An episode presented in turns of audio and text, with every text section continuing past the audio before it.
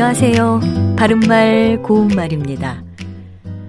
자녀 교육과 관련해서 밥상머리 교육이 중요하다는 이야기를 종종 들을 수 있습니다. 밥상머리 교육이란 온 가족이 함께 밥을 먹는 자리에서 이루어지는 인성이나 예절 등에 대한 교육을 말하지요. 여기서 밥상머리는 차려놓은 밥상의 한쪽 언저리나 그 가까이를 뜻하는데요. 밥상머리에 앉다, 밥상머리에서 큰 소리 내는 게 아니다처럼 표현합니다. 밥상머리와 관계 있는 속담으로 감기는 밥상머리에 내려앉는다란 말이 있습니다. 여기는 두 가지 뜻이 있는데요. 먼저 감기 들어서 앓고 있다가도 밥상을 받으면 앓는 사람 같지 않게 잘 먹는다는 의미고요.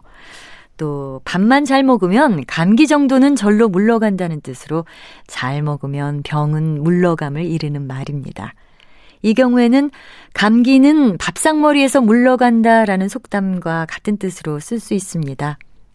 참고로 머리란 말이 들어간 표현 가운데 불땀머리가 있습니다.